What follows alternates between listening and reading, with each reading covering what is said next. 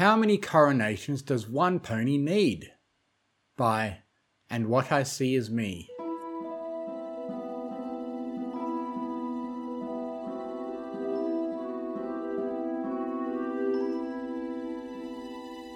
Hmm. Why do we have to do this again? Trixie complained. Didn't she already have a coronation a few years ago? Trix, she's going to be taking over as ruler of all Equestria, Starlight explained. There's a certain amount of pomp that comes with that, you know. Oh, yes, and we're all so fortunate to be subjects of her benevolence, I know, Trixie said as she rolled her eyes, sarcasm dripping from her every word. I'm just saying, it seems kind of selfish to be hogging all the coronation to herself. There are other great and powerful ponies in the world who might want to be a princess. Sounds to me like you're just jealous, Starlight mused. Envious, a third voice interjected. Excuse me? Starlight asked, a bit annoyed with the sudden interruption. She's envious of Twilight, not jealous, Sunburst explained, not picking up on Starlight's gaze. Jealousy is when you worry someone will take what you have. Envy is wanting what someone else has. Oh, I'm sorry, Mudbriar. I didn't realise you and Sunburst had swapped bodies. Starlight coldly chided him. Make fun all you like, Star, but you're the headmare of a prestigious educational institution now, and you need to be more mindful about the language you're using, Sunburst lectured. Poof. Silly stuff like that is what I hired a sexy stud of a vice head stallion to deal with. Starlight dismissed his concerns. Oh? Trixie chimed in. Did you hire some pony new without telling me? I think she was talking about me, Trixie, Sunburst said dryly. Are you sure about that? Trixie asked with a teasing lilt in her voice. You don't exactly scream, handsome stud to me. Hey, this stud was handsome enough to get you to start taking dick again, Sunburst pointed out proudly. Correction, Starlight was the one who got Trixie to take dick again. You just happened to be the dick she had around, Trixie returned. Well, some pony had to be around to make up for what your great and powerful technique lacked in bed, Sunburst countered. Will you two knock it off? Starlight interrupted the verbal volleying between her mates. I swear, the way you two argue like a pair of newlyweds, it's enough to make me feel like the third wheel in this relationship sometimes. Well, you know, having three wheels is important to form a stable plan. Star, Sunburst explained. Two wheels just end up falling over and collapsing. That's right, and Trixie happens to think that Starlight is the greatest and most powerful wheel of all. Trixie continued. Besides Trixie herself, of course, she added quickly. Thanks, you two. Starlight smiled and pulled them into a tight hug as she spoke. Now, can we please finish getting ready? Hmm. If Starlight insists that Trixie attends, then Trixie will finish her preparations, Trixie grumbled.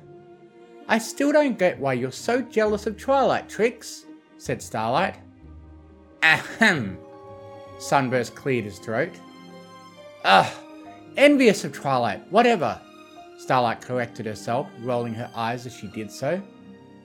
Trixie is neither jealous nor envious of Princess Twilight Sparkle, Trixie claimed. Trixie is just upset at how unfair it is that she gets to be a princess when other, more worthy ponies don't. No offense, Trixie, but I don't think you're exactly princess material, Sunburst stated. Well, maybe not, Trixie reluctantly admitted, though Trixie would make a great and powerful ruler of Equestria if given a chance. But Trixie is not just referring to herself. There's another mare even more deserving of the title, she proclaimed. Who? Starlight asked. You, of course, Trixie stated, booping Starlight's snout with a hoof. You, Starlight Glimmer, should be a princess. Trix, I can't be a princess, Starlight exclaimed, shocked by her mare friend's suggestion. I was about an inch of torn parchment away from destroying the world a few years ago. I'm pretty sure that disqualifies me from ruling anything. Yeah, but you helped save Equestria a bunch of times since then, so I say it all comes out to a net positive in the end. It's not like Her Highness Twilight has never made any mistakes, you know. Trixie argued. I still think Twi's got me beat in the whole saving versus destroying the world ratio, Starlight countered.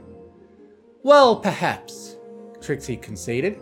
But do remember what the official reason that she got those wings was. Creating new magic, if I recall correctly, Sunburst answered.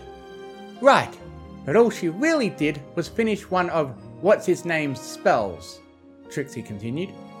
Starswirl, added Sunburst. Whatever. Trixie waved him off with a dismissive hoot. The point is, all Twilight really did for those fancy wings and that extra height was fix a spell that she recklessly cast on her friends in the first place. Trixie continued on, and it was a cutie mark spell at that, something I think we can all agree that Starlight has quite some experience with. yeah, Starlight nervously laughed, trying to hide a discomfort with the current subject. Meanwhile, you took one of his spells too, and you managed to perfect time travel with it, Trixie explained. That seems like the more impressive feat to me. You know, I can't believe I'm saying this, but she does kind of have a point, Sunburst admitted, sounding rather astonished at the revelation. Of course Trixie has a point. Trixie is full of great and powerful points, Trixie went on. Plus, it's not as if your magic isn't up to snuff in other areas either.